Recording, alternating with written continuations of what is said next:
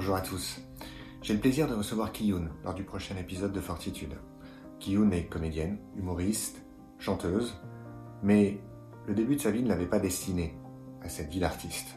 Bien au contraire, on lui a tracé un parcours académique qu'elle a suivi de manière remarquable avant d'embrasser la carrière d'avocat. Elle exerçait dans un des plus beaux cabinets parisiens et notamment en tant que secrétaire de la conférence a eu l'occasion de défendre des criminels aux assises.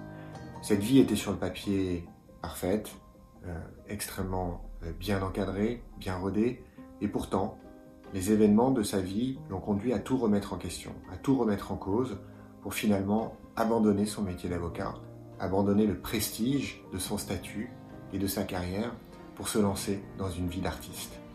Elle nous raconte sa vie d'avocate, elle nous raconte ses expériences face à ces criminels, elle nous raconte aussi les drames de sa vie qui l'ont poussée, finalement, à choisir une vie dont elle avait toujours rêvé.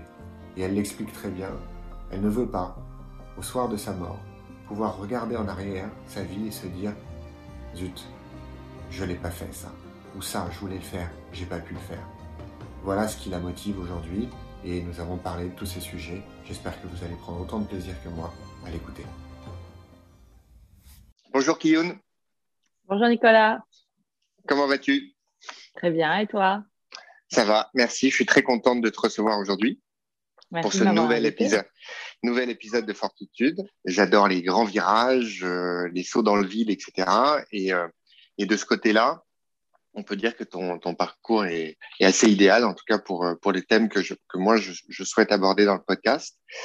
Donc, si ça te va, je vais te présenter en quelques mots, mais c'est surtout toi qui vas te présenter. Donc, aujourd'hui, tu es euh, comédienne, chanteuse. Chanteuse. D'accord. J'ai voilà. la fiction aussi. Ouais. D'accord. Et le truc, c'est que tu n'as pas toujours été comédienne, auteur, slash euh, musicienne, guitariste, euh, etc. Tu euh, as commencé une, une vie assez différente. Alors, je te propose qu'on remonte euh, très très loin, enfin pas très très loin puisque tu es jeune, mais, mais loin dans ta vie, euh, puisque j'ai découvert en, en préparant l'épisode ce que j'ignorais. Tu es né à Berlin.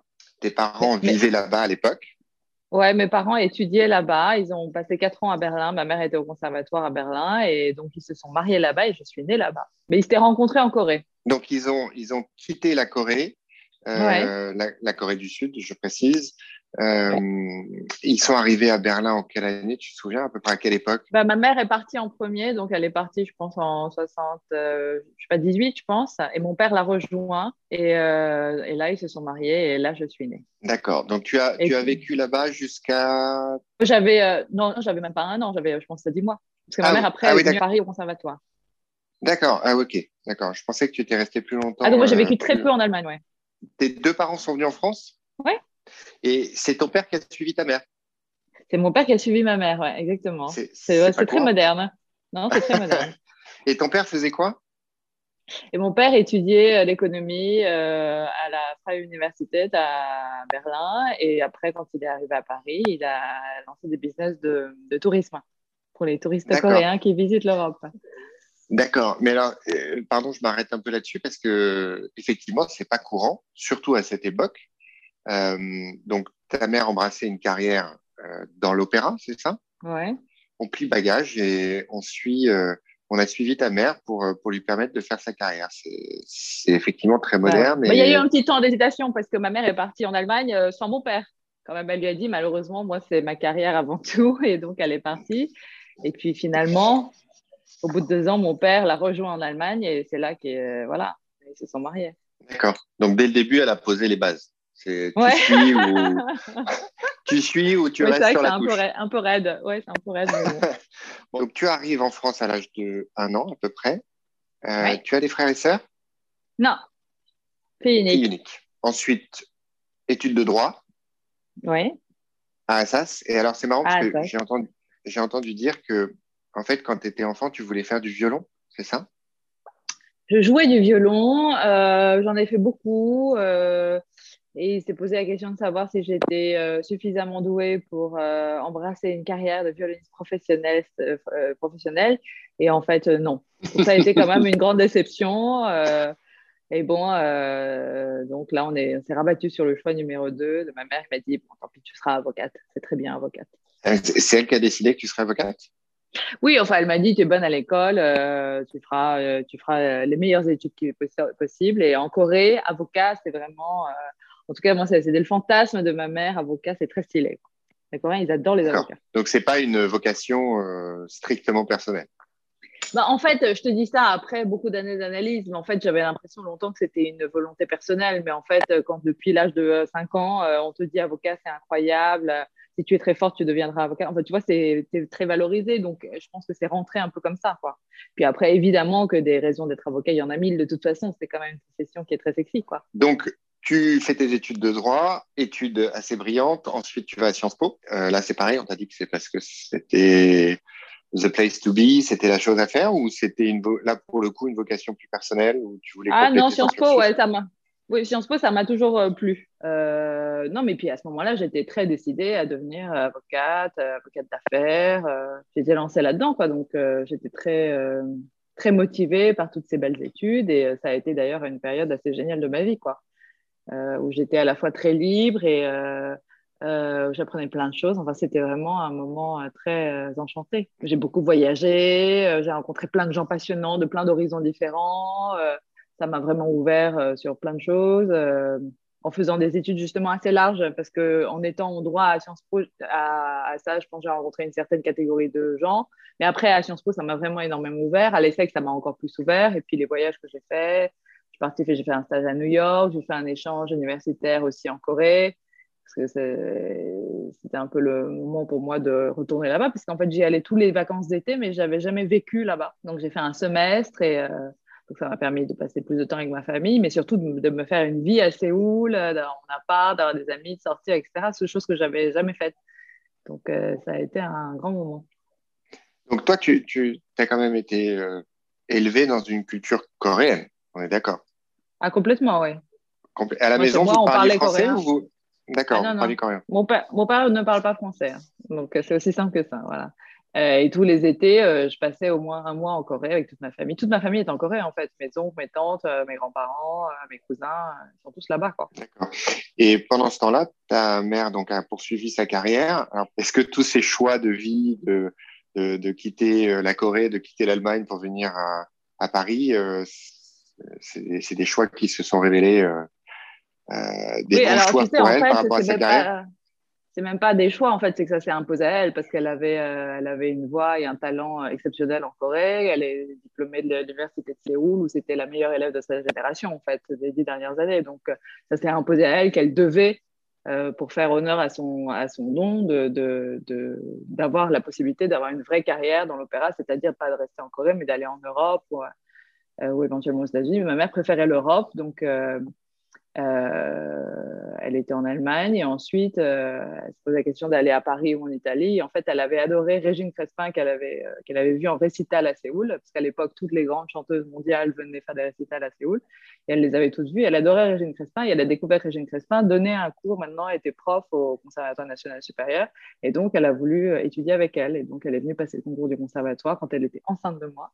et elle a été acceptée, elle est rentrée elle est sortie du conservatoire, premier prix à l'unanimité. Donc après, sa carrière a décollé euh, très facilement parce qu'il y avait plein d'agents et d'impresarios dans la salle. Et euh, voilà, et après, elle a chanté pendant euh, plus de 15 ans partout en Europe. Donc, elle a une carrière assez magnifique.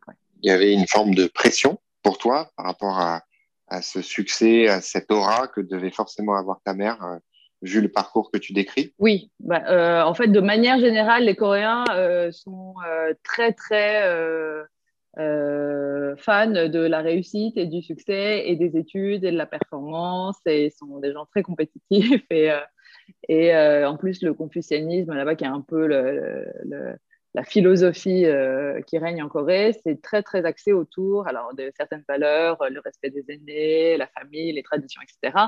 Mais aussi l'excellence universitaire, l'excellence académique. Donc, les gens les plus respectés en Corée, ce sont, que, ce sont les gens qui ont fait le plus d'études. Donc, ce sont les, les, gens qui ont fait des thèses, tu vois, des thésards, des docteurs. C'est vraiment le titre le plus honorifique qui existe. Et moi, j'avais beaucoup de professeurs dans ma famille qui étaient des professeurs à l'université de Séoul. C'est vraiment les gens les plus respectés en Corée.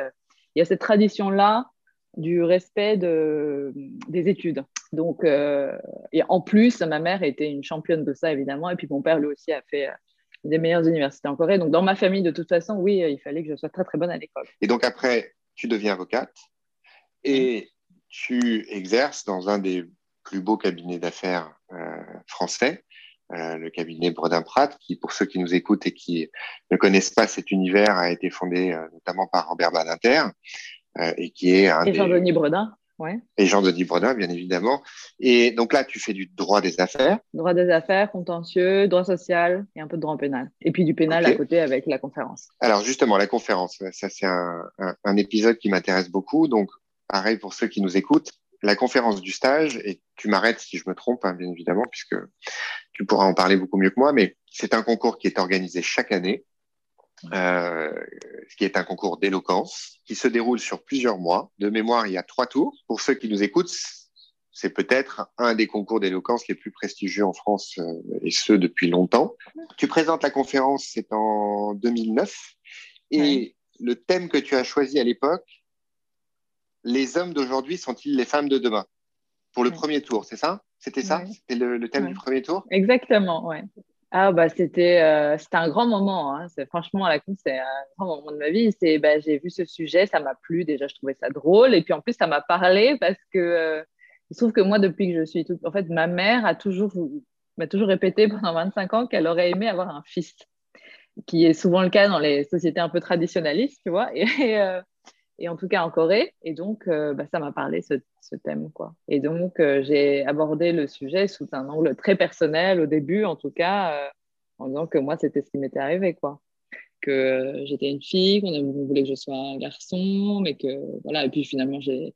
Je crois que j'ai répondu par l'affirmative, bon, pour expliquer qu'en fait, aujourd'hui, le genre n'était pas quelque chose de très intéressant. Quoi. Enfin, que être un homme ne, ne, tenait pas à des apparats ou à des des spécificités euh, qui sont, euh, enfin, genrées, mais qui sont juste d'être soi-même, quoi. Et donc, une fois que tu as, tu as remporté la conférence, mm. et euh, du coup, on est secrétaire de la conférence pendant un an Pendant un an. Et l'année où tu as été secrétaire, donc tu, tu as plaidé aux assises? Ouais. Et alors, tu, tu, peux nous raconter un peu cette, cette expérience? Parce que dans, dans l'esprit de tous, euh, la plaidoirie aux assises, euh, je pense qu'il y a beaucoup peut-être d'idées préconçues sur la manière dont ça se déroule, etc. Mais c'est vraiment l'idée du procès avec le, euh, le, le, prévenu, éventuellement les familles des victimes, etc. Enfin, un cadre très solennel, très pesant. Enfin, c'est en tout cas l'idée qu'on peut s'en faire de l'extérieur. Comment tu l'as vécu? Comment ça s'est passé? Est-ce que tu peux en, parler euh? Ah oui, bah c'est extrêmement intimidant et effectivement, euh, c'est très solennel, ouais. C'est enfin, assez fou comme expérience. Et euh, là, il faut, faut, bah, faut y aller quoi en fait hein. c'est-à-dire qu'il faut, s'imposer et c'est pas euh... et en fait euh, de toute façon moi c'est ce que j'expliquais toujours c'est que quand on est en défense euh, bon évidemment on défend quelqu'un qui a fait commis des choses épouvantables. Donc a priori tout le monde est contre nous en fait. Et presque limite il y a des gens parfois qui ne comprennent pas comment un avocat peut défendre quelqu'un qui est accusé d'un crime aussi atroce. En l'occurrence moi c'était un type horrible qui donc était accusé et qui avait commis de viol épouvantable une jeune euh, et une vieille. Épouvantable. C'était atroce. Hein. C'est-à-dire que moi, quand j'ai découvert le dossier au début, euh, euh, j'ai lu les, les, descriptions, les dépositions des victimes. C'était genre à gerber entre chaque feuille. Enfin, tu vois, c'était genre ignoble. Et après, on te dit, voilà, maître, votre client. Et donc, c'est le gars qui est accusé d'avoir fait ça. Euh, et en plus, toi, tu es une femme, donc évidemment, quand tu dis des trucs des victimes, tu là, genre, c'est complètement glaçant, quoi. Et à partir de là, tu reconstruis ton, rôle, en fait. C'est-à-dire que tu es là pour le défendre, t'es pas là, tu n'es pas le juge, tu n'es pas euh, procureur, tu n'es pas là pour dire, évidemment, que tu trouves que c'est épouvantable ce qui s'est passé, évidemment que tu es contre le viol. Il y a des gens, quand même, qui croient que quand on défend un violeur, c'est parce qu'on est pour le viol. Alors, non, pas du tout. Euh, on est là parce qu'on croit en la justice, parce qu'on croit à l'équité du procès, et, voilà, droit de la défense et a le droit d'être défendu en fait. Donc, euh, donc toi, tu n'es qu'une euh, parcelle de cette euh, mécanique énorme qui est la justice et qui de toute façon est faite pour écraser hein, les gens qui sont accusés. C'est assez beau, je crois que c'est bah, justement Jean-Denis Bredin qui parle de...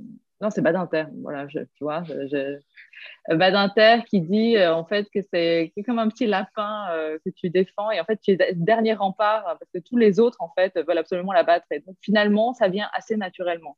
C'est-à-dire que ce type, il a beau avoir accompli tout ce tout ce qu'on lui tout ce qu'on lui reproche, euh, bah, malgré tout, c'est toi, tu ton client, tu es, es la seule personne à aller le voir en prison. Et évidemment que ce qu'il a fait est épouvantable, mais en fait, c'est un être humain qui a toute une vie. Et en fait, toute sa vie n'est pas euh, juste résumée à un acte épouvantable, en fait. Et euh, tu essayes juste de ramener ça. Hein. Évidemment que ce qui lui est reproché est, euh, est condamnable et va être condamné surtout quand il reconnaît les faits. Hein, mais j'entends bien que c'est. Oui, c'est la question que j'allais poser. qui dit qu'il est, euh, qu'il est innocent. Non, on n'est pas sur un, acquittement là. On est sur quelqu'un qui reconnaît euh, ce qu'il a fait. Et puis voilà. Donc là, évidemment qu'il va être condamné. En revanche, tu peux essayer de ramener euh, quand même toute sa part d'humanité. Et est-ce que tu as, j'imagine que tu as croisé les victimes dans la salle d'audience? Bien sûr. Tu les, tu les as regardés? Tu Bien sûr, je les regarde. Euh, Bien sûr, je les regarde évidemment. Bah, ça, c'est te... humain en fait. J'ai des victimes en face de moi. Je suis, je suis un être humain. Ce sont des êtres humains qui ont vécu des choses épouvantables. Je suis évidemment complètement euh, euh, en empathie avec elles. Mais en l'occurrence, là, dans le cadre d'un procès, je veux dire, c'est pas pour là que je, c'est pas pour ça que je suis là. Tu vois, donc hmm. après, je fais mon travail. La justice est bien rendue quand tout le monde fait son travail. Et tu n'avais pas de doute? De doute? Non, non, il avait reconnu les faits. Non, toi, tu n'avais pas de doute dans le dans l'exercice de ce qui t'était demandé, c'est-à-dire d'assurer sa défense, etc. Tu étais à fond dedans. Je te pose la question pourquoi? Parce que, euh, sauf erreur, c'était une première. Euh, tu étais jeune, jeune avocate. Mmh. Euh, c'est, enfin, pour moi qui suis avocat et qui, même si j'exerce pas du tout dans ce domaine-là, c'est un Everest de plaider aux assises, ce, mmh. ce, ce poids de responsabilité, etc. C'est, c'est vraiment un Everest et si j'essaye de me projeter, et notamment par rapport à ce que tu disais sur le fait de euh, défendre quelqu'un dont on sait qu'il est coupable des faits qui lui sont reprochés, euh, il les a reconnus, c'est un geste ignoble, etc. T'es une femme, c'est un viol. On peut, enfin, on est tous logés à la même enseigne face à des épreuves comme ça. On peut douter, on peut être déstabilisé, on peut être un petit peu euh, mis en, déséquilibre. Toi, tu as ressenti les choses comment? Tu étais totalement droit dans tes bottes. Euh, ou est-ce que euh, voilà, tu, sentais par moment un petit peu euh, ce déséquilibre, tu te reprenais, comment tu le vivais vraiment de l'intérieur? Non, c'est en fait ça se fait, ça vient assez naturellement. Hein. Très franchement, je pense qu'on a une espèce de bille, on est coupé en deux quoi. C'est-à-dire qu'il y a une partie évidemment qu'on est en empathie avec les avec les victimes, mais en fait on n'est pas là pour ça. Nous on est là pour défendre notre client. Donc, euh, moi, je suis aussi en empathie avec mon client, c'est-à-dire que je connais sa vie, je le connais, je le rencontre, je vais le voir en prison toutes les semaines, je, je, lis un lien euh, euh, humain. En fait, c'est une personne en fait en face de moi qui parfois me fait rire, parfois me fait des cadeaux, parfois me fait chier, parfois avec qui je m'engueule. Parfois... Enfin, je veux dire, voilà, c'est une personne qui a un moment dans sa vie commis une très grosse erreur, certes, mais je veux dire comme on en commet tous. Alors certes, on ne tue pas tous des gens, mais en fait, on ne résume pas une personne à un événement dans sa vie. C'est une personne entière avec toute sa vie, sa famille, ses amis, euh, enfin, dans toute sa complexité, quoi. Et pas juste dans un acte. Est-ce que du coup, pour toi, c'est une façon de répondre, euh, justement, quand les gens s'interrogent ou comprennent pas euh, la justice? On entend beaucoup aujourd'hui, notamment, le fait que la, la, justice serait laxiste, que les condamnations seraient trop légères ce qui veut dire en d'autres termes que les peines de prison seraient pas assez longues, etc. Finalement, ce que, ce que j'entends de ce que tu dis, et j'aimerais savoir si c'est vraiment ton point de vue, c'est que euh, quand il y a un acte qui est commis, vous, en fait, la justice permet de repositionner l'acte dans la globalité d'une vie. Et que euh, c'est la première fois que j'entends ce que tu dis là, et je trouve ça hyper intéressant, c'est-à-dire, OK, il a commis un acte absolument gravissime, mais on peut pas résumer sa vie à ça, et on peut pas euh, réduire sa vie à ça, euh, ce qui finalement est une pour moi, un peu une conséquence aussi de l'abolition. Enfin, c'est dans le même esprit que l'abolition de la peine de mort, puisque ça, c'était le, euh, l'exemple extrême de la sanction définitive et absolue pour un acte ou, ou plusieurs actes, mais qui ne résume pas la, la vie de l'individu. La justice et le rôle de l'avocat plus particulièrement, c'est de, c'est pas de prendre euh, la, l'acte euh, comme le seul élément de la vie de l'individu et qu'on se doit dans un système avec une justice qui tient la route, démocratique, équilibrée, qui n'est pas totalitaire, euh, voilà, de, ramener ça à, la proportion de l'acte. Est-ce que c'est comme ça que toi tu expliquerais à des gens qui s'étonnent euh, parfois de, de, des condamnations qui sont prononcées euh, Est-ce que c'est comme ça que tu expliquerais ces condamnations? En fait, oui, mais c'est quelque chose de plus C'est-à-dire qu'en fait, en fait quand, dans le cadre d'un procès, dans une très belle salle où justement les choses sont extrêmement euh, solennel où en fait on va t'amener dans un box avec des menottes où tu vas être mal habillé, parce mal rasé parce que tu sors de, je sais pas combien de 12 mois, de 24 mois de, détention provisoire, etc. Et où tout le monde est à charge contre toi, le juge, les jurés. On te présente comme l'accusé, celui qui a reconnu les faits, qui a commis des choses épouvantables. En fait, on ne voit, en fait, ce qu'on voit, c'est un criminel, c'est un monstre en fait qu'on voit. Euh, et on a l'impression qu'il est différent de nous. Moi, ce que j'essaie de rappeler aux gens, c'est que vous allez juger quelqu'un qui vous est semblable a vous avez l'impression que vous, parce que vous n'avez tué personne, vous avez violé personne, c'est pas grave. En fait, on commet tous des erreurs à un moment, et qu'en fait, si on avait grandi dans un contexte avec, euh, euh, tu vois, les gens, ils c'est pas du jour au lendemain, des gens très heureux, très épanouis, qui ont une famille formidable, un super travail, une super maison, tout à coup tuent des gens. En fait, ça, ça n'arrive pas. Donc, il faut quand même comprendre euh, ce qui se passe au niveau euh, social, familial, de comprendre qu'il y a des gens qui n'ont pas autant de chance que nous et que, évidemment, on n'excuse rien, mais on essaie quand même de comprendre, ne serait-ce que pour se rassurer sur l'humanité, de comment est-ce qu'on en arrive à commettre des atrocités. Parce que sinon, on dit quoi? On dit, euh, il y a nous, les humains, et puis tous ceux qui sont accusés, c'est des monstres. C'est trop facile, en fait. C'est pas comme ça. La, nature humaine est beaucoup plus complexe que ça. Et ça, il faut l'entendre. Le, il faut être prêt à l'entendre. Donc, c'est ça qu'on essaye d'expliquer. On ne dit pas, il a raison de l'avoir fait. On ne dit pas, euh, il est excusé de l'avoir fait. On dit, on vous explique comment un être humain semblable à toi et moi, il l'a fait, et comment peut-être toi et moi, si on avait été placés dans la même situation, on en serait peut-être arrivé là ou pas. Mais tu vois, il faut juger à l'aune de toutes ces informations, en tout cas. Et c'est ça qu'on fait quand on est en défense. On pourrait mais tu vois, je, suis peut-être, euh, tout le monde pense pas comme moi. Moi, je me souviens très bien. J'avais le sentiment à chaque fois que j'allais voir mes clients dans leur dossier, je me disais, je, regardais leur vie. Je regardais, alors il y a plein de choses. Il y a des études psychiatriques, etc. Donc, pareil. Parfois, ces gens sont traumatisés de plein de choses. Parfois, ils ont euh, quelques, euh, quelques petites altérations de discernement. Et donc, je me disais, mais peut-être que moi, si je m'étais retrouvée dans la même situation, euh, si ma mère avait essayé de m'étrangler à la naissance, j'en sais rien, moi j'en avais un, il était comme ça, il n'en avait jamais parlé. L'expert psy revient. Alors, évidemment, il avait commis des choses épouvantables, mais enfin, sa mère avait essayé de l'étrangler à la naissance quand même. Enfin, je sais pas, moi, j'en sais rien. Moi, ma mère, en l'occurrence, m'a donné tout l'amour du monde. Donc, enfin, je dis, tu fais quoi quand ta mère, je ne sais pas. Mais bon, moi, j'en parlais avec euh, une consoeur à l'époque. Elle m'avait dit, non, non, non, moi, quand je vois mes clients, jamais je me dis que je pourrais être à leur place. Alors que moi, chacun de mes clients, je me dis, si j'avais vécu la même vie, bah, ce serait peut-être moi. C'est un sujet qui me, qui me passionne un peu parce qu'en psychologie, effectivement, c'est ce réflexe que nous sommes nombreux à avoir. Quand tu regardes un film, il y a un gentil et un méchant, tu, tu vas t'identifier au gentil ou tu vas t'identifier au héros. Tu vas certainement pas t'identifier au, au serial killer. Alors que, la euh, réalité, ouais, c'est ça. oui, et, et, et, en fait, euh, on peut même aller plus loin. Et quand on examine un peu l'histoire, même l'histoire récente, euh, sans forcément aller très loin. Tu peux aller, il y a des exemples pendant la guerre du Vietnam, il y a des exemples bien évidemment pendant la deuxième guerre mondiale, et il y a un, livre d'ailleurs assez magnifique dont je recherche le nom de l'auteur qui m'a échappé, mais je, le retrouverai, je le mettrai dans la bio éventuellement, euh, qui s'appelle Des hommes ordinaires et qui raconte comment euh, des policiers euh, autrichiens qui étaient des hommes tout à fait euh, normaux. Pères de euh, famille, ouais. Exactement, des, des, pères de famille avec euh, voilà leur métier, leurs activités, etc. ont par un enchaînement d'événements et des mécaniques mmh. comme par exemple la, la, solidarité entre camarades policiers, euh, la hiérarchie, tout un ensemble de choses, sans qu'on puisse vraiment identifier quel est l'élément qu'ils avaient mmh. basculé, ont été conduits progressivement à commettre des atrocités puisqu'ils ont éradiqué des villages entiers de, juifs en tuant des femmes, des femmes enceintes, des nouveau-nés, etc. Euh, des actes absolument atroces. Et euh, cet auteur donc euh, raconte historiquement le cheminement mmh. de ces individus qui étaient totalement normaux et qui ont été amenés à commettre des actes abominables. Et il y a eu aussi, bien évidemment, ce, ce massacre pendant la guerre du Vietnam où tout, euh, tout un, village. Voilà, le, le, village a été massacré par, pareil, par des soldats qui, euh, voilà, c'était pas tous des psychopathes. Euh, ah, pas du tout. Pas du tout. C'était le boulanger et l'instituteur du, du, village, bien sûr. On a comme ce, ce, ce, refus, euh, ce refus d'obstacle. Pour, se rassurer, ouais.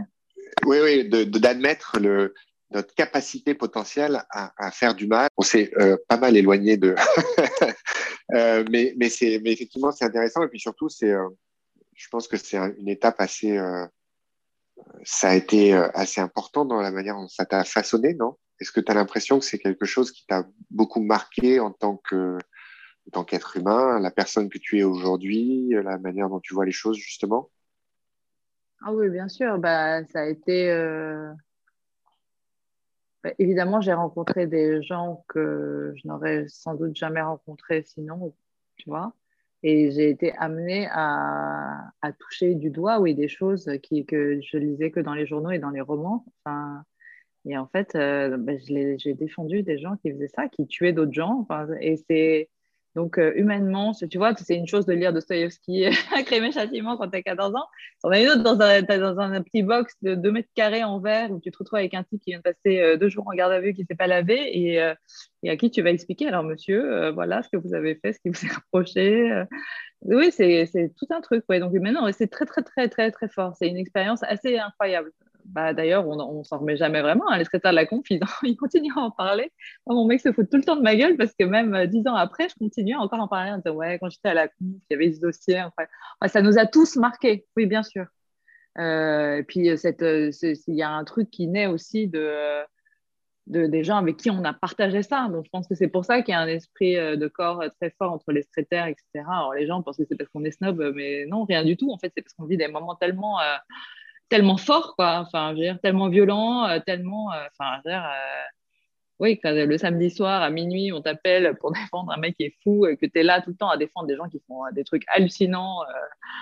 Enfin, c'est tout un truc, ouais. Tu disais tout à l'heure, en parlant de tes clients, mmh. que parfois tu t'engueulais avec eux, parfois tu, bien évidemment, tu discutais, tu, tu, ils te racontaient leur vie, leur histoire, parfois tu riais avec eux. Donc, tu as les monstres, qu'on qualifie comme tels, euh, mm. tu as eu des rapports humains presque tout à fait normaux avec eux, ou bah certains d'entre eux. Bah oui, en fait. Mais de la même manière que moi, mes amis, quand ils font des erreurs ou quand ils font des conneries, en fait, je les juge pas et je, je j'arrête pas de leur parler parce que euh, j'apprends que quelqu'un euh, dans mon entourage a trompé sa femme ou que j'apprends que quelqu'un a grillé un feu rouge, qu'il a eu un accident, qu'il aurait pu tuer des enfants. Enfin, je veux dire, je suis qui? Je ne suis pas là pour juger les autres, en fait. Euh, donc, euh, de la même manière, euh, je ne juge pas quelqu'un qui est accusé, a fortiori s'il dit qu'il est innocent, mais c'est assez, assez rarement le cas. Enfin, je suis, en tout cas, c'est pas ma nature. Il y a des gens qui sont là certainement pour juger les autres. Moi, c'est pas, pas mon cas. Voilà, c'est pas ma nature. Est-ce que tu as été confronté à un client qui t'a dit qu'il était innocent, mais dont toi, tu étais convaincu qu'il ne l'était pas? Oui, bien sûr. Plein. Plein. Oui. Non, parce que Et ça rend pas les choses plus difficiles?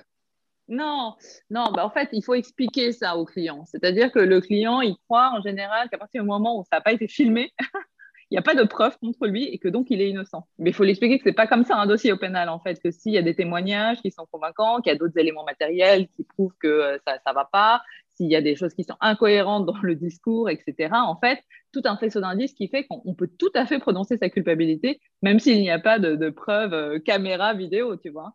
Et donc, euh, en général, dans ces cas-là, à son avocat non plus, il dit pas au début, euh, tu vois, c'est pas un truc où, euh, genre, il va dire à tout le monde, je je l'ai pas tué, mais juste à son avocat, il va dire, en fait, si, maître, je l'ai tué. Non, il fait pas ça, en fait. Le mec, il essaie de mentir à tout le monde. Et donc, toi, tu lui dis, écoutez, monsieur, en fait, là, c'est assez obvious, en fait, que vous l'avez tué ou que vous l'avez, je sais pas quoi. Et donc, ça sert à rien de mentir parce qu'en fait, c'est grotesque. là, tous les éléments du dossier prouvent que vous êtes coupable. Donc, si vous continuez à dire que vous êtes innocent, ça va pas marcher, ça va énerver euh, le, jury et donc vous allez prendre encore plus. Donc à ce stade-là, il vaut mieux reconnaître et dire que vous regrettez. Tu vois, c'est ça aussi quoi qu'on fait. Et parfois, ça marche pas d'ailleurs, hein, c'est terrible. Et c'est comme ça qu'on se retrouve à la fin d'un procès d'assises après deux heures de plaidoirie, la parole, euh, la parole à l'accusé, il se lève, le mec, il te dit Bon ben voilà, euh, je suis innocent, mais je suis désolé. Ah ben non, tu n'es pas désolé, monsieur, si tu es innocent.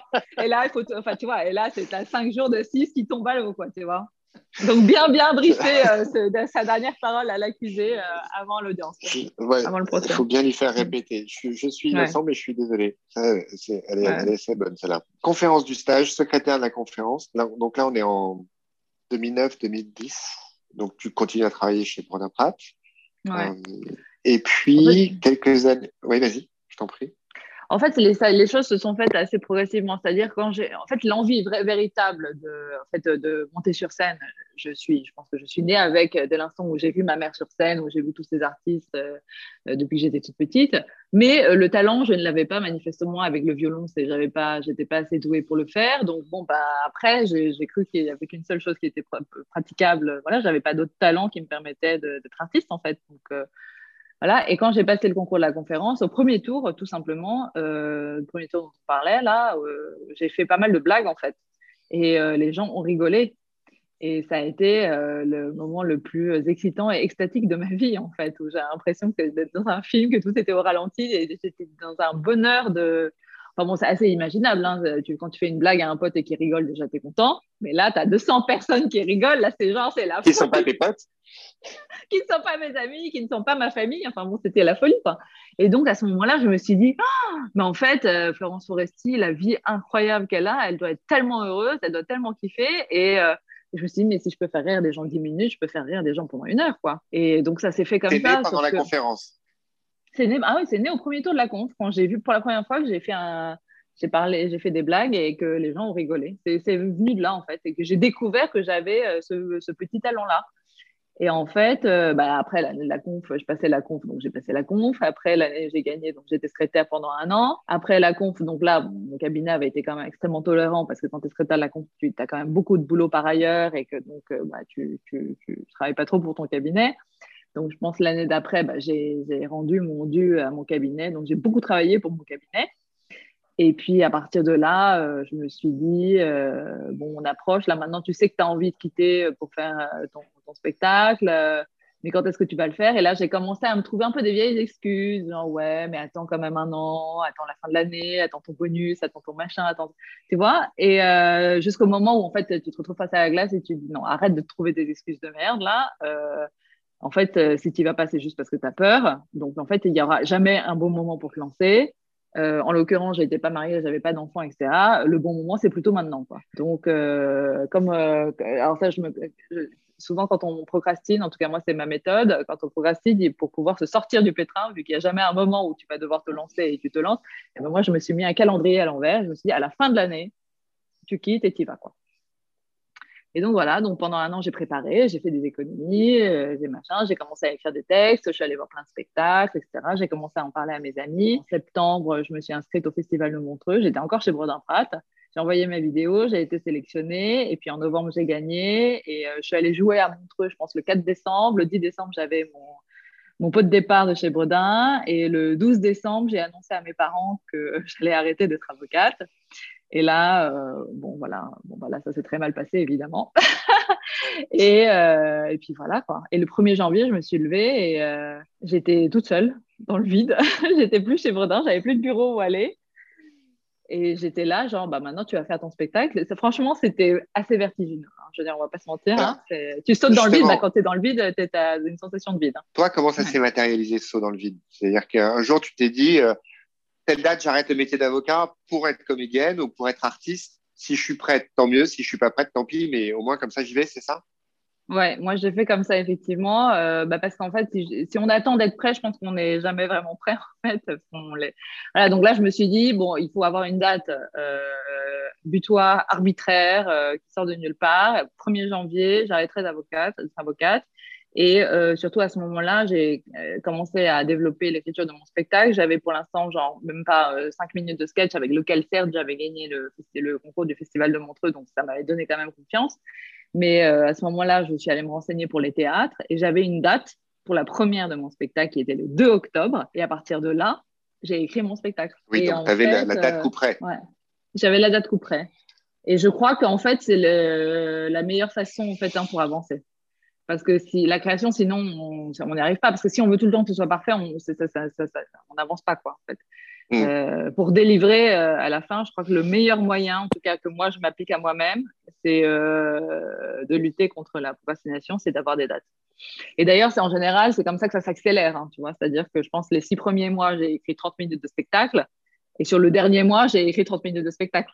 Je suis absolument convaincu de ce que tu viens de dire je fonctionne pareil, mais j'irai peut-être même encore un peu plus loin et je pense qu'on dit la même chose parce que toi, par exemple, tu avais déjà ta date de spectacle, donc c'était pas qu'une date. Tu avais un engagement vis-à-vis de quelqu'un d'autre, vis-à-vis de cette ah. salle. Et moi, je suis très convaincu, même si c'est bien évidemment flippant et engageant, etc., que pour avancer, pour arriver à faire des choses, parfois, et surtout arriver à faire des choses qui nous font peur, il faut s'engager vis-à-vis de quelqu'un. Faut d'une manière ou d'une autre, faut euh, voilà, de telle sorte que ça soit très compliqué, très très très compliqué de faire machine arrière. Je crois que ça a un nom hein, en psycho. Euh, c'est pas la patate chose, mais c'est un truc dans le genre. Tu sais que quand euh, en, disant à l'autre que tu vas faire quelque chose, tu t'engages vis-à-vis de lui. Je sais pas comment dire. Ça, ça a un nom. Ouais. Alors ça, c'est un truc des, Américains. J'avais un ami euh, qui vivait dans la Silicon Valley qui m'avait raconté cette histoire. Ils ont plein de, pensées comme ça qui sont hyper efficaces et hyper utiles en fait hein, sur euh, comment avancer dans ta vie. Et notamment, il y en a une, c'est When it's pretty, it's too late. Quand c'est joli, c'est trop tard. Ils prennent l'exemple notamment d'un gars qui voulait lancer un nouveau site internet et donc il l'a gardé secret pendant six mois euh, pour vachement avancer et développer le site, etc. Et en fait, au bout de six mois, quand il l'a lancé, euh, les utilisateurs se sont rendus compte qu'il y avait un problème sur la page d'accueil. Donc la page d'accueil, c'est-à-dire ce qu'il avait fait le premier jour en fait du développement de son site. Et en fait, s'il l'avait sorti tout de suite, ça, il l'aurait tout de suite réglé en fait. Donc euh, moi, ça, j'y crois beaucoup. C'est-à-dire euh, à faire au fur et à mesure. C'est-à-dire déjà, ça t'enlève la pression parce que ça va pas être parfait puisque tu le fais, tu le fais, en, tu l'améliores au fur et à mesure. Et en plus, ça t'évite de perdre du temps sur un problème que tu aurais pu régler il y a six mois. C'était un rêve d'enfant pour toi. Oui, alors de monter sur scène ou d'être artiste d'une manière générale ou c'était plus précis? Et tu voulais monter sur scène Non, c'était vraiment d'être artiste. C'est tout, en fait. C'est de créer. Oui, au sens large. D'être dans la création et euh, dans la performance. Euh. Et donc, la conférence, on a compris que c'était un déclic. C'est-à-dire que ça a mm. été l'occasion qui t'a été donnée de t'apercevoir que tu pouvais mm. faire rire les autres. Et donc, pendant toutes ces années, pardon, je fais un flashback, mais pendant toutes ces années, tu as toujours eu en tête que tu voulais être artiste C'est quelque chose qui t'a jamais quitté Non, c'est pas ça. Comment ça a évolué euh, C'est pas que je voulais être artiste ou je me disais que je me disais pas que c'était possible. Je me disais que ça me faisait rêver. Je me disais pas que c'était possible, donc je cherchais pas à atteindre ce but. Hmm. Parce que je me disais qu'en fait, j'avais pas le talent, donc tant pis, c'était pas pour moi. Mais je fantasmais sur cette vie en me disant, oh là là, ils ont de la chance, euh, ils font le meilleur euh, métier possible hein, d'être artiste. Bon, malheureusement, moi, je n'ai pas le talent pour, donc je fais autre chose. Mais je trouvais que c'était vraiment le plus beau métier du monde, c'était d'être, euh, d'être, euh, de, voilà, d'être dans la création comme ça, et d'être dans la beauté ou être dans la vérité de quelque chose. La conférence, c'est ce qui t'a permis de réaliser que tu étais capable, mais ce qui t'a décidé à le faire, voilà, tu as, as, vécu un événement euh, assez tragique dans ta vie. Tu as perdu ta meilleure amie qui s'est qui suicidée. Ça a été quelque chose qui t'a beaucoup affecté. Est-ce que tu dirais que c'est un élément qui a contribué à, t'amener à te dire, en fait, mm. il faut que j'y aille. Euh, c'est, voilà, il faut que j'y aille. Ouais. Alors euh, justement, euh, enfin, je, peux te dire clairement que oui aujourd'hui, mais sur le coup, je m'en étais pas forcément rendu compte. C'est-à-dire qu'en fait, donc mon amie Marie, elle est morte, je pense en 2008, donc c'était un an avant que je passe le concours de la conférence. Et euh, donc, je n'avais pas euh, fait de lien au moment où euh, j'ai changé de, métier. Mais peut-être trois ans après le début de mon spectacle, j'étais invitée sur un plateau télé sur France 2, je me souviens, avec Alexandra Sublet là, dans la Tour Eiffel. Et on était trois sur le plateau de gens qui avaient changé de vie avec Lisa Razou, c'était assez marrant. Et euh, je ne sais plus qui qui, était, qui avait aussi changé de voix. Et il y avait une psy sur le plateau télé euh, qui, après nos, nos, témoignages respectifs, a expliqué que en fait, ce genre de changement de vie intervenait en général après un élément euh, très perturbateur sur, en général, un décès ou autre, une maladie ou quelque chose, en tout cas, qui te fait un peu, qui te ramène à la conscience, en fait, que la vie est courte. Et, et j'avais pas fait le lien. Mais c'est vrai qu'après coup, si j'analyse les choses, évidemment qu'en fait, ce décès, en plus très euh, brutal, a été. Euh, euh, a changé beaucoup de choses dans, ma, vision, dans, ma vision du monde, hein, parce qu'en en fait, on avait fait nos études ensemble, on, était, on avait commencé à travailler ensemble, moi, cabinet d'avocat, elle, banque d'affaires, on, on était allé s'acheter des tailleurs ensemble, enfin, tu vois, on était un peu genre les working girls, on était trop contentes et tout, et puis et, elle a eu ce geste euh, un peu euh, terrible de se suicider euh, très rapidement après, en fait. Et donc, tout ça, tout ce qui était censé être très excitant à cette époque-là, travailler dans un beau cabinet, de gagner beaucoup d'argent, d'avoir une carrière de working girl, machin, etc., tout ça n'avait plus aucune valeur, en fait, à mes yeux. Enfin, à mes yeux, en tout cas, à ses yeux, bah, de toute évidence, non, puisqu'elle était morte malgré ça. Et donc, ça a fait un peu tomber toutes les paillettes. Donc, euh, ça m'a fait, ça a cassé le mur qui aurait pu m'enfermer de tout ce vernis social, d'être très fière dans les dîners en ville, de dire oui, je suis avocate d'affaires, etc.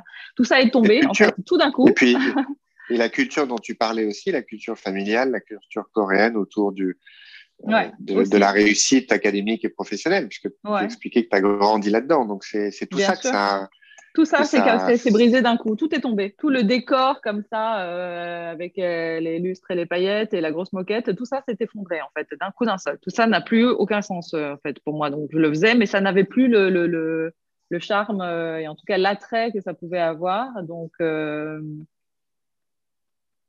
voilà, bah, une fois que ça n'a plus d'attrait, c'est un peu moins difficile de le quitter. Même si j'ai eu énormément de satisfaction à être avocate et qui plus est, être entourée avec des gens remarquables avoir des dossiers super. J'ai eu énormément de chance dans les quelques années que j'ai passées euh, euh, dans la profession d'avocat. Donc, euh, ça a été une expérience vraiment qui m'a rendue très heureuse, qui m'a appris plein de choses et que je regrette absolument pas et que je referais si c'était à refaire. par contre, ce n'était pas la seule chose que je voulais faire au monde. Donc, je suis passée ensuite à ma deuxième passion qui était de, faire rigoler les gens et, en tout cas de, de passer à une vie d'artiste. Ce que tu disais là à l'instant, c'est que sur le moment, tu n'as pas eu conscience. Enfin, en tout cas, ça, tu t'es pas réveillé en matin à la suite de ces événements en disant j'arrête tout, je, ça y est, je deviens comédienne. C'est quelque chose qui a, euh, qui a grandi en toi, euh, qui a mûri. Et puis, il y a eu peut-être le détonateur de la conférence. Encore une fois, c'est là où tu as réalisé que tu étais capable. Parce que c'est une chose d'avoir envie, c'en est bien évidemment une autre mm. d'être capable. Euh, du coup, ça m'amène à te poser une question. Est-ce que tu as une, une philosophie personnelle que tu as construite euh, au gré de tes expériences, de ton entourage, de tes lectures, ou non, c'est pas une, voilà, tu, tu passes pas plus de temps que ça, ou en tout cas, voilà, tu. Si, si. si, si, moi je suis très euh, versée dans la psychologie et j'aime bien comprendre, donc. Euh, euh, bah, j'ai fait beaucoup d'analyses déjà, donc c'est pas mal d'introspection. Et puis, euh, bien sûr, je passe ma vie à essayer de comprendre les tenants, les aboutissants, d'où vient quoi, euh, pourquoi je fais ci, pourquoi je fais ça. Et, une philosophie, en tout cas, quelque chose qui, dont j'ai conscience, et en tout cas que j'essaie d'appliquer, c'est que j'ai compris à ce moment-là, c'est que je voulais pas vivre pour faire plaisir aux autres, en fait. et que, encore une fois, ça me c'est cette conscience de la mort euh, qui, j'ai souvent cette pensée-là du jour de ma mort, où je me dis, euh, jour de ma mort, euh, qu'est-ce que je vais me dire? Je serai seule face à moi-même. Il n'y aura plus la société, les amis, les gens qu'on veut impressionner, mon père, ma mère, toute la famille, toute la Corée. il n'y aura, aura pas ça, il y aura juste moi et moi-même. Et je me dirais, qu'est-ce que tu as fait de ta vie? Et l'idée de me dire, en fait, il y avait plein de choses dont tu rêvais et tu les as pas faites parce que juste euh, tu voulais faire plaisir aux autres, parce que tu avais peur, parce que tu avais peur de rater, parce que tu avais peur d'être ridicule, parce que tu avais peur qu'on se moque de toi, parce que tu avais peur que... Ben ça, cette idée-là m'était insupportable. Et encore aujourd'hui, euh, quand il y a des, choses que, qui me font peur ou des choses euh, qui me font que je n'ose pas faire, euh, je pense à ça, je pense au jour de ma mort. Et euh, c'est bizarre, hein, c'est paradoxal, mais en fait, ça me donne énormément de, force, énormément de force. Et, euh, et ça, ça, me fait prendre des bonnes décisions, en fait. Alors, je sais pas du tout bizarre et paradoxal, et j'en ai déjà parlé dans des épisodes précédents. et notamment, j'en parle dans le livre où j'ai consacré un chapitre à la mort. Et, et, je remets effectivement au bout du jour une approche antique de la mort qui était beaucoup moins négative euh, que celle qu'on peut avoir aujourd'hui. Euh, et je cite souvent cette phrase de Plutarque qui dit euh, Je t'aime aux vies grâce à la mort. Et toute l'utilité de la mort dans la manière de bien conduire sa vie. Je parle même pas de profiter parce que c'est une notion qui est un peu galvaudée, qui veut pas dire grand chose d'ailleurs. Mais la manière dont on conduit sa vie, le fait de la maîtriser, le fait de la diriger, peu importe le sens qu'elle prend, c'est vrai que la mort est extrêmement utile pour ça. Et en, en, en faisant un tabou, on se prive finalement d'un moteur. Un moteur. Et, euh, ouais, d'une et d'une inspiration. Et euh, je partage tout à fait ton, ton approche. C'est vrai que j'y pense souvent. Que c'est une bonne manière de se, de se bouger, de se motiver. Et c'est aussi intéressant ce que tu disais sur, euh, parce que on en a parlé aussi avec Camille de Peretti, cette idée de, de faire plaisir aux autres, ou plus exactement de, de faire ce qu'on attend de toi. Mmh. Euh, et je me rends compte, euh, au gré de mes échanges, de mes conversations, etc., c'est un poids considérable pour beaucoup, beaucoup, beaucoup d'entre nous. Enfin, en tout cas, c'est un, un, point commun que je retrouve chez pas mal, dans pas mal de parcours qu'on m'a raconté. Et effectivement, cette, ce lancement, cette première direction, cette première dynamique dans la vie où tu te rends compte que finalement, elle est, elle est imprimée par l'extérieur. Ça peut être les parents, ça peut être euh, la société, le besoin de reconnaissance, etc. Et, euh, et c'est fou le nombre de vies qui sont lancées comme ça.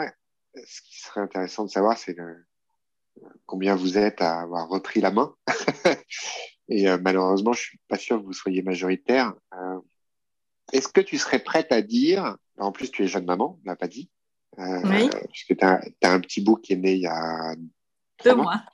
Et, euh, moi, j'ai, euh, pardon, je reboucle, mais j'ai beaucoup parlé de la mort avec ma fille aînée, euh, qui aujourd'hui a 14 ans. Et, euh, et, du coup, je lui livrais ma, ma, vision et je lui disais en, en, toute sincérité et en toute transparence, moi, demain, tu m'annonces que je vais mourir dans quelques jours, dans une semaine. Après, c'est présomptueux d'anticiper la manière dont tu réagirais à cette annonce, mais voilà, en tout cas, j'y réfléchis et c'est comme ça que je le ressens. Je pense pas que je serais effrayé. Et en tout cas, je n'aurais pas beaucoup de regrets. Euh, et j'ai un peu le sentiment que même si je n'ai que 41 ans, tout ce que je vis aujourd'hui, c'est du bonus.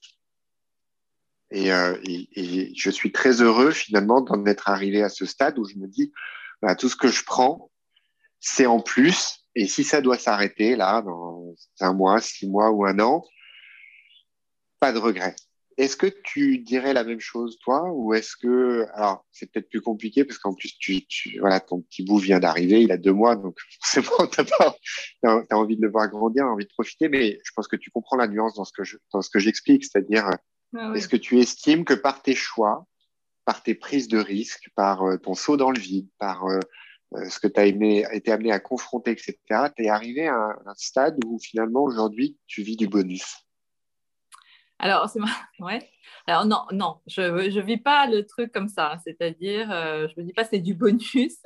Mais ce qui est certain, c'est j'ai ça, cette réflexion, je l'ai déjà eue, c'est que si je meurs demain, je me dirais au moins tout ce que j'ai pu prendre, tous les bonus que j'ai pu prendre, je, ne regrette rien. J'ai fait tout ce que je pouvais faire jusque-là.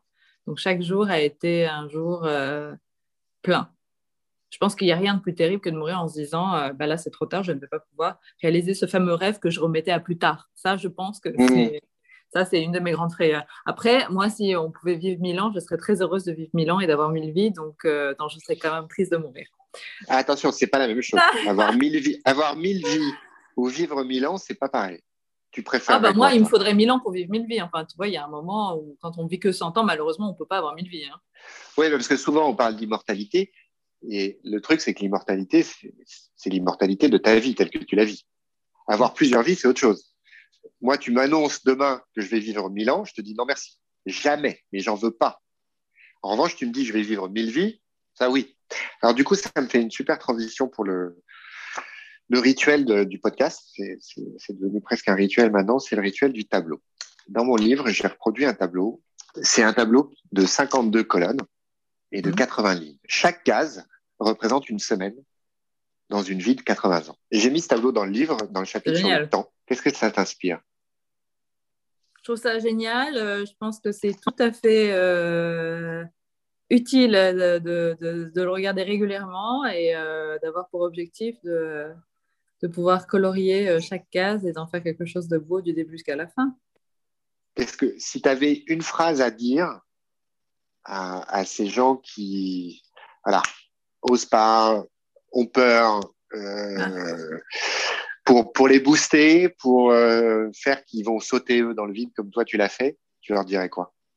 Eh ben, je pense à un, truc que vraiment je ne soupçonnais pas du tout. Euh, c'est que, alors, quand on a peur, évidemment, on se ment à soi-même. En général, on dit pas, on se dit pas, on a peur, hein, tu vois, on se dit non, j'ai des bonnes raisons, etc. Mais en fait, non, il faut, à un moment, il faut se ouvrir les yeux et reconnaître euh, quand on ne fait pas quelque chose parce qu'on a peur. Et euh, ce qui est assez rassurant, c'est que euh, quand on se lance, en fait, il y avait une citation de Goethe comme ça que je ne comprenais pas, qui disait l'audace a de la magie, un truc genre. Et je me disais, mais c'est bizarre cette phrase. Et en fait, c'est tout à fait vrai. C'est-à-dire que moi, quand je suis passée au spectacle, eh ben, il m'est arrivé des choses que je n'avais pas soupçonnées. Parce qu'on quand on imagine, on a peur de quelque chose, on imagine le pire, on imagine tout ce qui est horrible qui peut nous arriver. Alors déjà, ça n'arrive jamais. Tout ce qu'on imagine de pire n'arrive jamais parce qu'en fait, notre cerveau, notre imagination va toujours beaucoup plus loin que le réel. Donc déjà, ça n'arrive pas, en fait. Et de deux, par contre, il se passe des choses qu'on n'avait pas imaginées, des choses formidables. Et moi, je pense à mille choses qui me sont arrivées, des propositions qu'on m'a faites. Des gens qui sont venus me voir en me disant Est-ce que tu veux écrire un livre? Est-ce que tu veux écrire un film? Est-ce que tu veux euh, jouer au cinéma? Est-ce que tu veux euh, chanter? Tout ça, ça je n'y pensais même pas quand j'ai fait mon spectacle d'humour. Et euh, quand on m'a dit Est-ce que tu veux faire une pub pour Armani? Là, tu imagines bien que ce jour-là, je me suis dit Mais c'est un miracle. Et en fait, c'est ça c'est que euh, il paraît que quand on se lance et qu'on s'aide soi-même, en fait, le monde entier contribue à nous aider. Et ça, c'est vrai. Mm. Ça paraît un peu étrange de le dire comme ça, ça paraît même euh, très enfantin, mais euh, c'est la réalité. Bah, c'est top, merci. Est-ce que tu peux nous parler pour conclure de ton actu? Eh bien, quoi, mon actu, c'est que, bah, que ah, moi j'ai le petit bout. Ah ouais, avant le petit bout. Moi, j'ai sorti mon premier single, euh, Fleur volcanique, est donc euh, une chanson sur l'amitié, sur la sororité. J'avais déjà des chansons dans mes spectacles, mais qui étaient avant des chansons un peu second degré, des chansons humoristiques euh, pour rigoler. Et euh, j'ai décidé d'assumer aussi que j'adorais chanter et donc de m'appliquer pour ce faire et de chanter maintenant des chansons premier degré, des chansons sentimentales. Et donc, après avoir sorti ce single, là, je suis en train de préparer mon album. Et voilà, et ça me rend très heureuse. Et du coup, tu as pris des engagements, tu as une date pour la sortie de ton album? Non, non, date encore, un rapport ah. à, tout ce qui se passe. Tu vois, les concerts, les festivals, c'est compliqué ce moment. Mais euh, en tout cas, l'album est en cours. Voilà, donc ça va arriver euh, bientôt, j'espère. Eh ben, on est impatients. Merci beaucoup, Kiyun. Merci, Nicolas. Euh, à très bientôt. À très bientôt. Au revoir.